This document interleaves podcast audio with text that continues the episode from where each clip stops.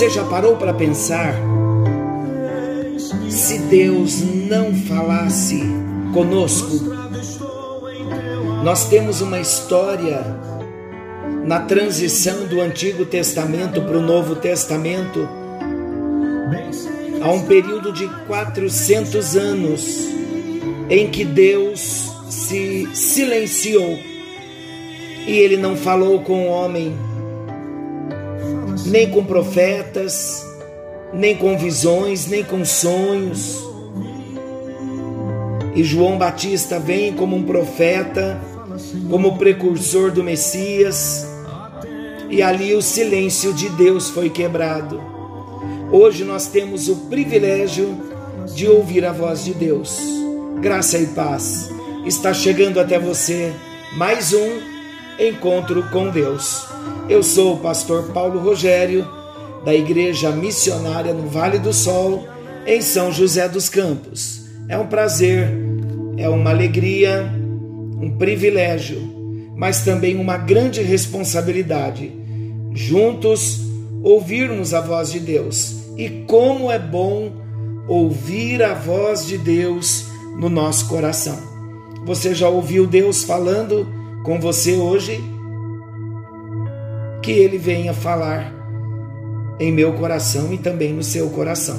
Nós estamos estudando sobre as parábolas de Jesus e começamos no encontro anterior a tecer alguns comentários, explicações sobre a parábola do rico e do mendigo, do rico e Lázaro, e discutimos no encontro anterior sobre esse texto ser parábola ou não, e dissemos que nada interfere nos ensinamentos, no peso dos princípios e na verdade das realidades de acontecimentos futuros que esse texto traz para nós como lições. Vimos também que a parábola foi dita por Jesus e há um contexto que começa ali no capítulo 15. Jesus estava falando esta parábola, se dirigindo a quatro tipos de pessoas: aos publicanos, aos pecadores, aos escribas e fariseus e, obviamente, aos seus discípulos. Então, nesse momento, Jesus então não tenha dúvida que a palavra está direcionada aos escribas e fariseus que viviam uma vida na hipocrisia. E quando Jesus então fala desse rico que desprezava o mendigo, Jesus estava falando exatamente dos fariseus e dos doutores da lei, como religiosos que eram. Então a figura do rico é uma representação perfeita desses religiosos. Vamos à explicação da parábola do rico e Lázaro? Então vamos juntos, com o nosso coração ligado em Deus agradecendo a Ele pelo privilégio que temos de ouvir a voz do nosso Deus. Eu creio que nesse ponto já seja possível nós entendermos de uma maneira geral o ensino principal dessa parábola. Qual parábola que estamos tratando? Do rico e Lázaro. No entanto, amados, para que a explicação fique bastante clara para nós, nós vamos conhecer um pouco melhor os dois personagens citados aqui na narrativa. E nós vamos começar com o rico. Preste bem atenção, que hoje está bastante interessante, como sempre, claro, mas temos que prestar bastante atenção. Vamos ver então um pouquinho sobre o rico, sobre esse personagem. Jesus, na sua parábola, ele fornece aqui dados suficientes para nós entendermos que aquele homem era muito rico por quê? Porque o texto diz que ele se vestia de púrpura e linho fino. essa tintura púrpura era bastante cara e era bonita, muito linda, e ela era obtida de um molusco. Uma túnica de púrpura era um traje digno de realeza. Então esse homem era muito rico. E embaixo da túnica de púrpura, ele usava linho finíssimo, linho fino. Além então das roupas, aquele homem vivia uma vida de ostentação, participando de festas e banquetes diários. Ele não se importava nem um pouco com a condição do seu próximo. O rico da parábola era o egoísmo em pessoa. Quando o rico morreu, Jesus mencionou seu sepultamento.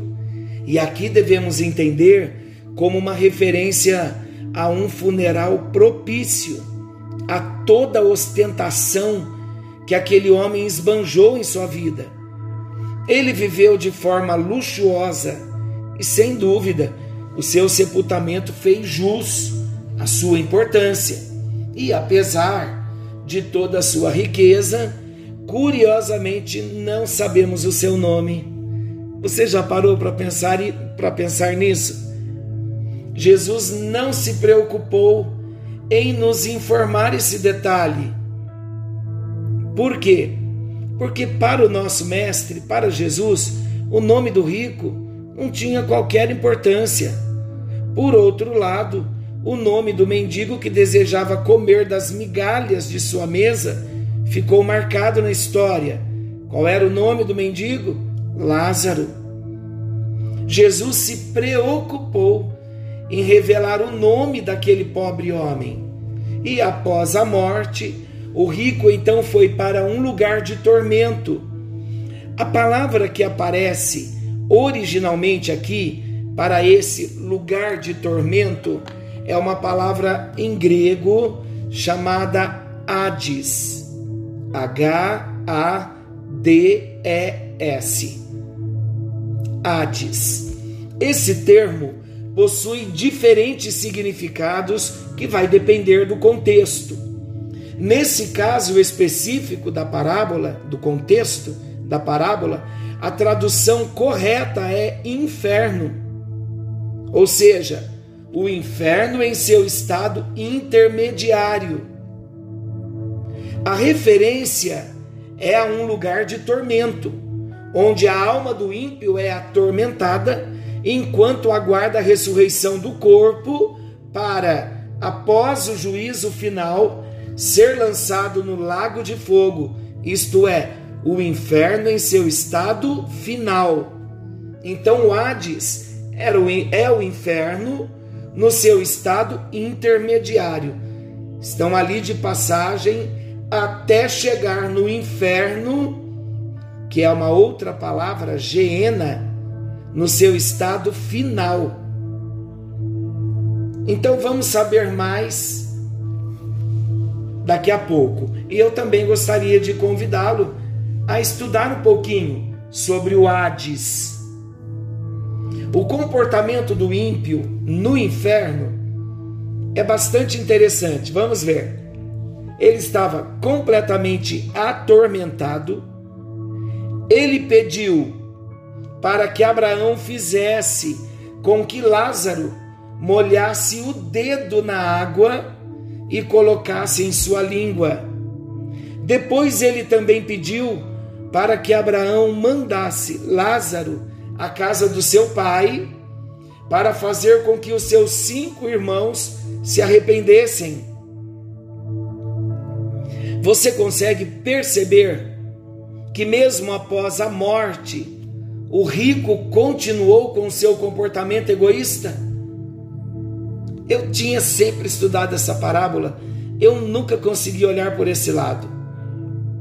Você percebe que ele continuava tratando Lázaro como um servo, como um garoto de recado? Isso foi algo extraordinário para mim, para o meu entendimento no estudo dessa parábola. Outra coisa interessante também é que o rico sabia muito bem quem era Lázaro. E ele admite conhecer pelo nome o mendigo que ficava jogado à sua porta, esperando por compaixão. Gente, quantos ensinamentos, hein? Filhos de Deus, quantos ensinamentos para nós. As suas palavras, as palavras do rico, no além, apenas confirmaram o quanto ele negligenciou a palavra de Deus. Ele não amou a Deus sobre todas as coisas, muito menos o seu próximo, como a si mesmo. Então, esse é o perfil do rico. Vamos ver o perfil de Lázaro, o mendigo? Vamos ver um pouquinho sobre esse homem? Lázaro é um nome latino que deriva do grego Lázaros, que por sua vez é uma transliteração do nome hebraico Eleazar, que significa Deus tem socorrido ou Deus ajuda.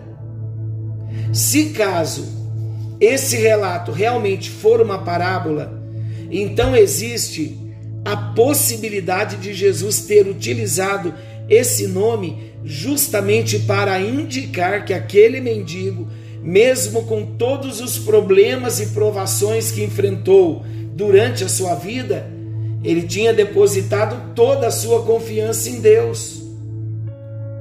Lázaro morreu, e diferentemente do rico, nada é dito sobre o seu sepultamento.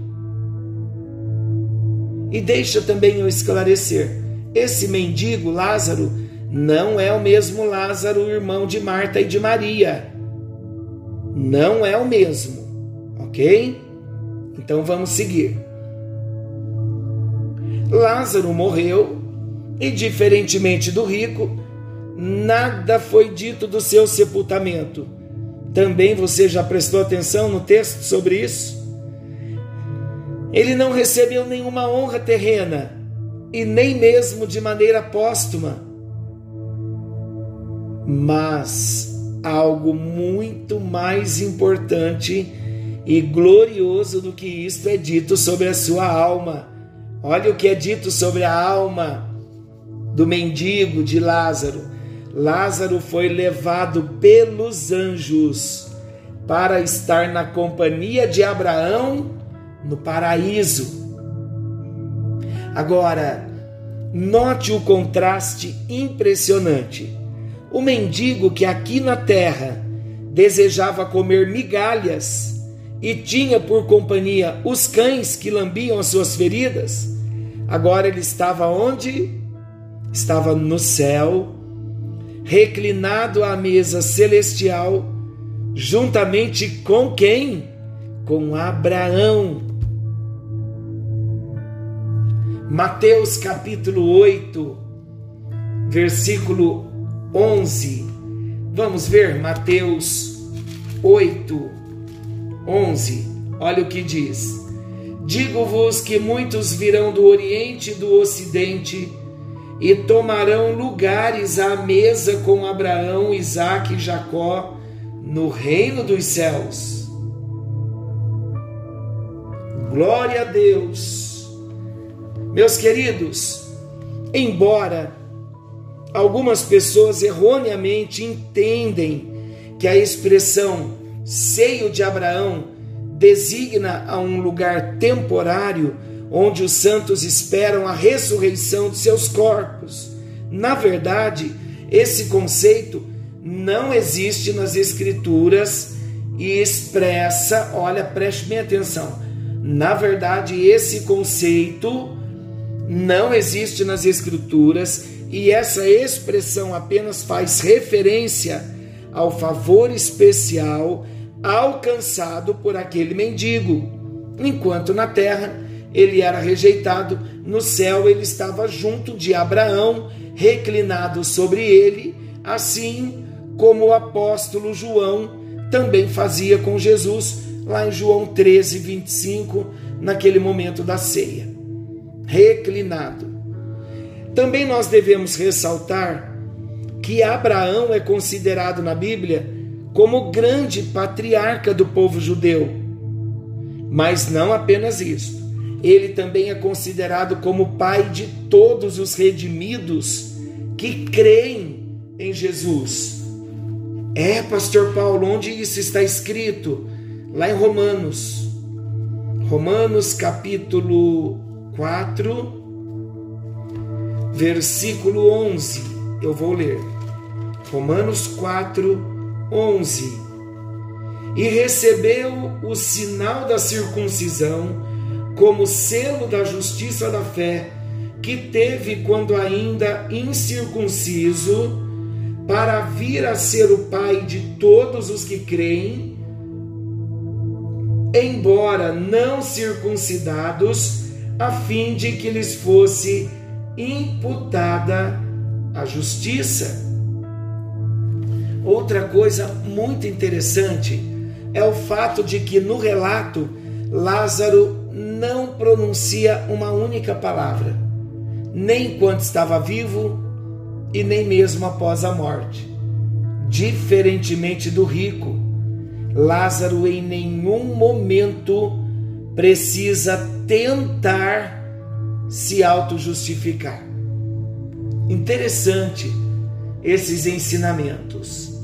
Vamos então agora às lições da parábola do rico e Lázaro.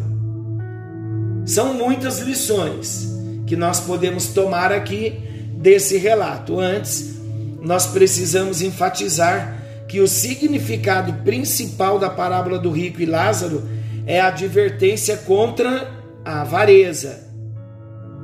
Ok? E a verdade de que as riquezas terrenas de nada valerão na eternidade fica muito clara também no texto.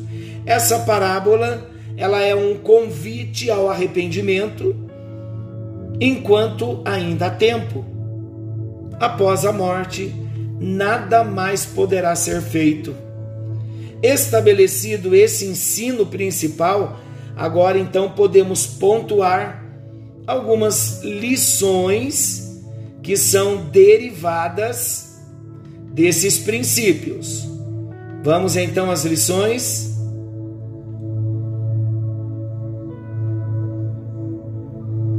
Em primeiro lugar, falamos no encontro anterior, mas agora vamos detalhar um pouquinho. O problema do rico não é ser rico o problema dele não ter ido para o céu, ter ido para o Hades, para o lugar de tormento, para o inferno, o lugar temporário, não é o fato dele ser rico.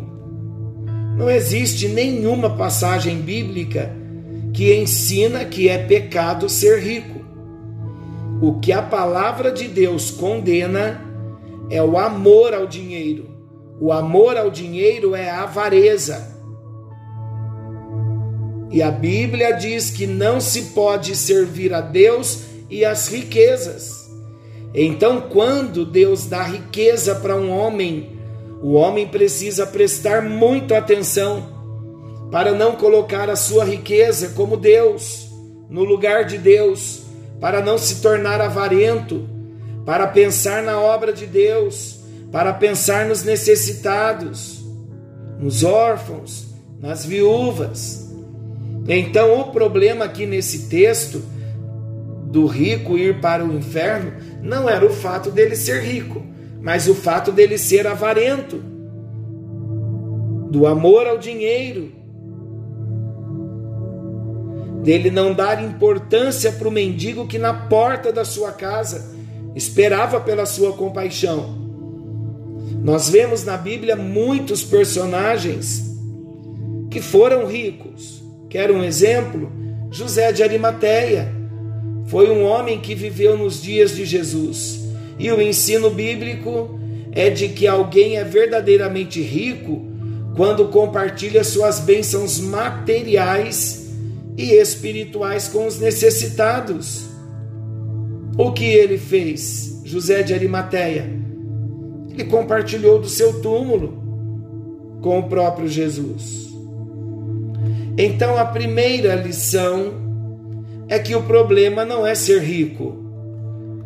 A segunda lição é que a autojustificação não pode livrar ninguém. Como vimos, essa parábola ou história, ela foi direcionada aos fariseus, pessoas que achavam que poderiam se apoiar na justiça própria.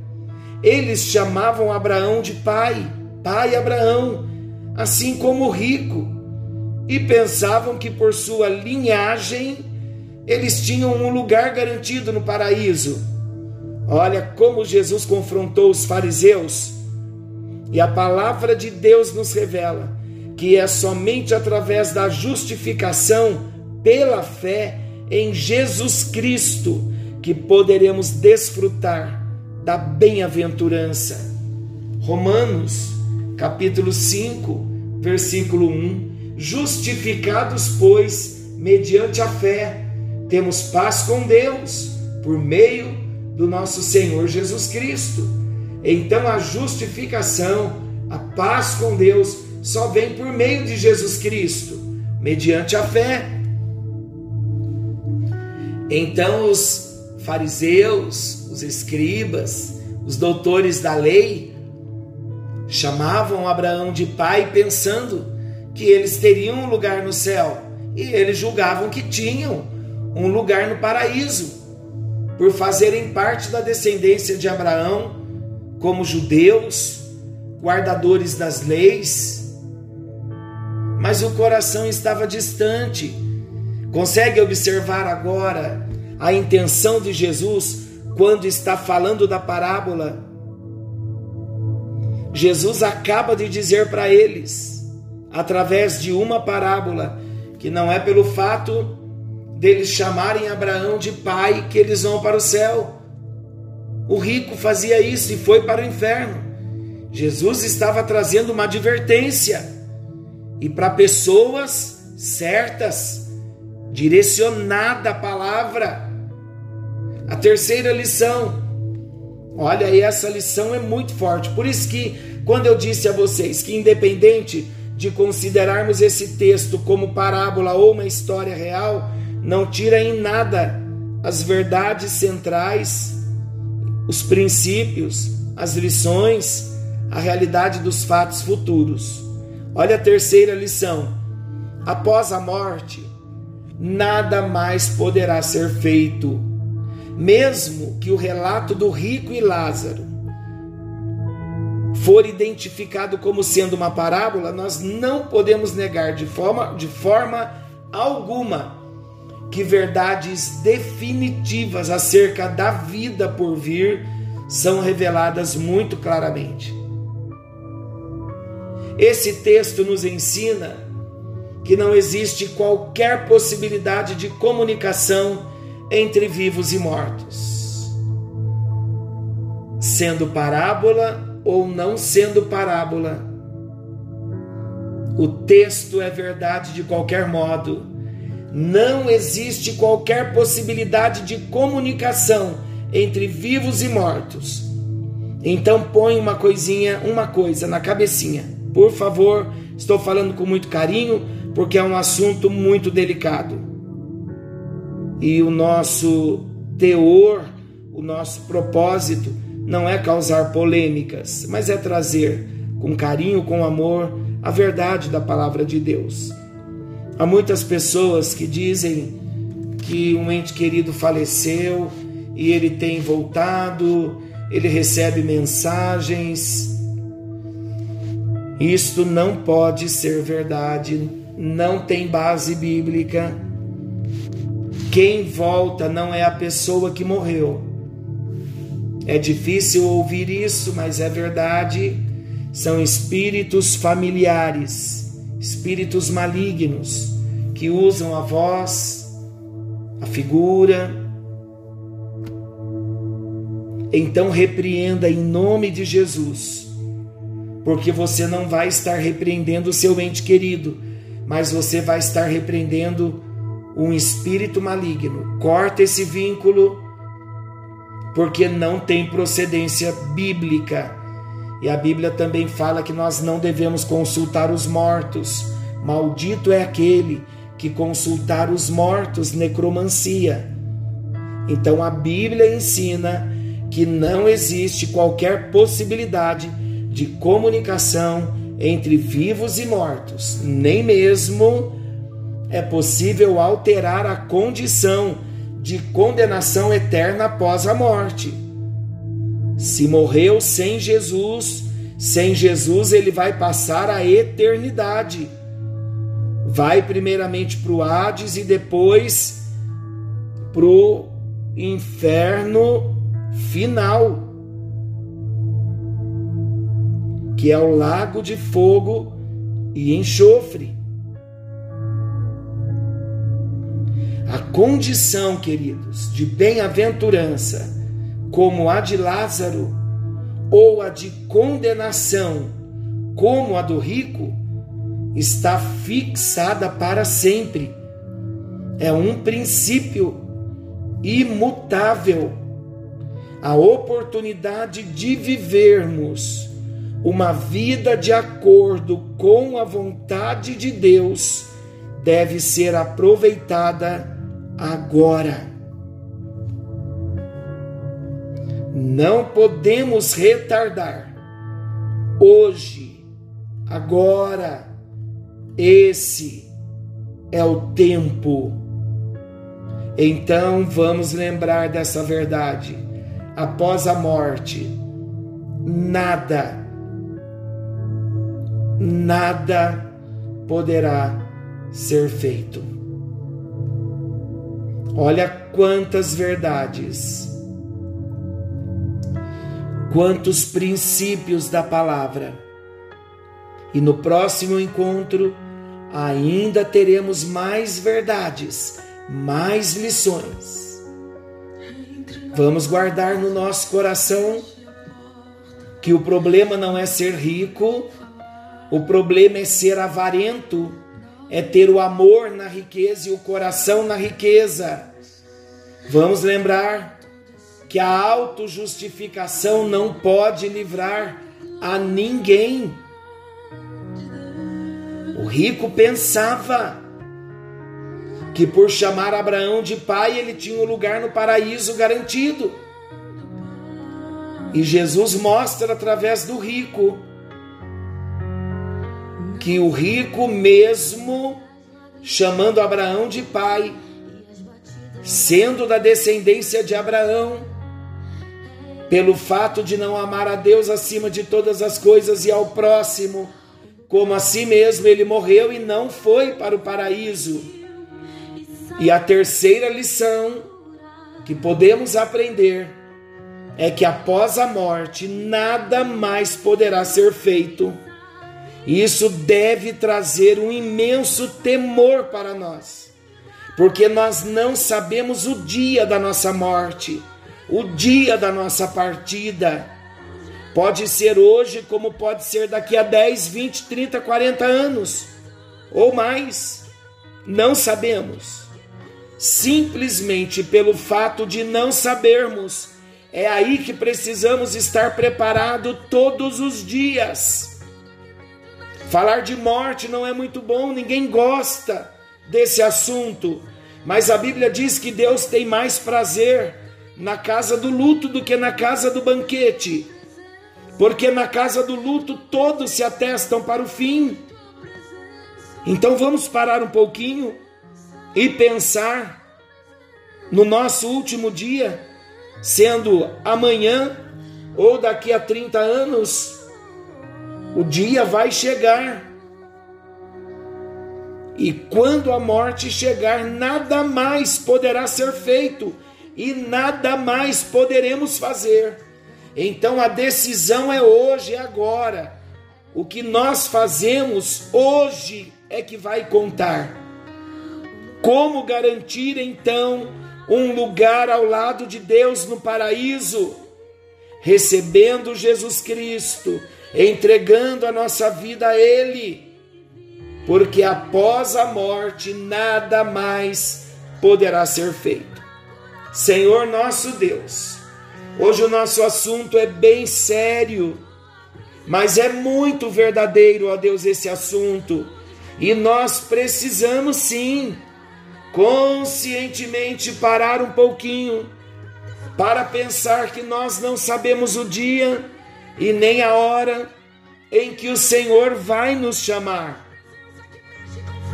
Por isso, ó Deus, com muito temor, nós entregamos as nossas vidas em tuas mãos, colocamos o nosso coração no altar do Senhor, recebemos Jesus Cristo como único Senhor e Salvador das nossas vidas, para vivermos de acordo com a vontade do Senhor. Ajuda-nos a vivermos de modo digno de cidadãos dos céus que aguardam uma herança eterna. Em nome de Jesus, queremos estar nessa vida no dia de hoje, preparados, porque não sabemos o dia e nem a hora em que seremos chamados pelo Senhor. E esta parábola nos ensina que após a morte nada mais poderá ser feito.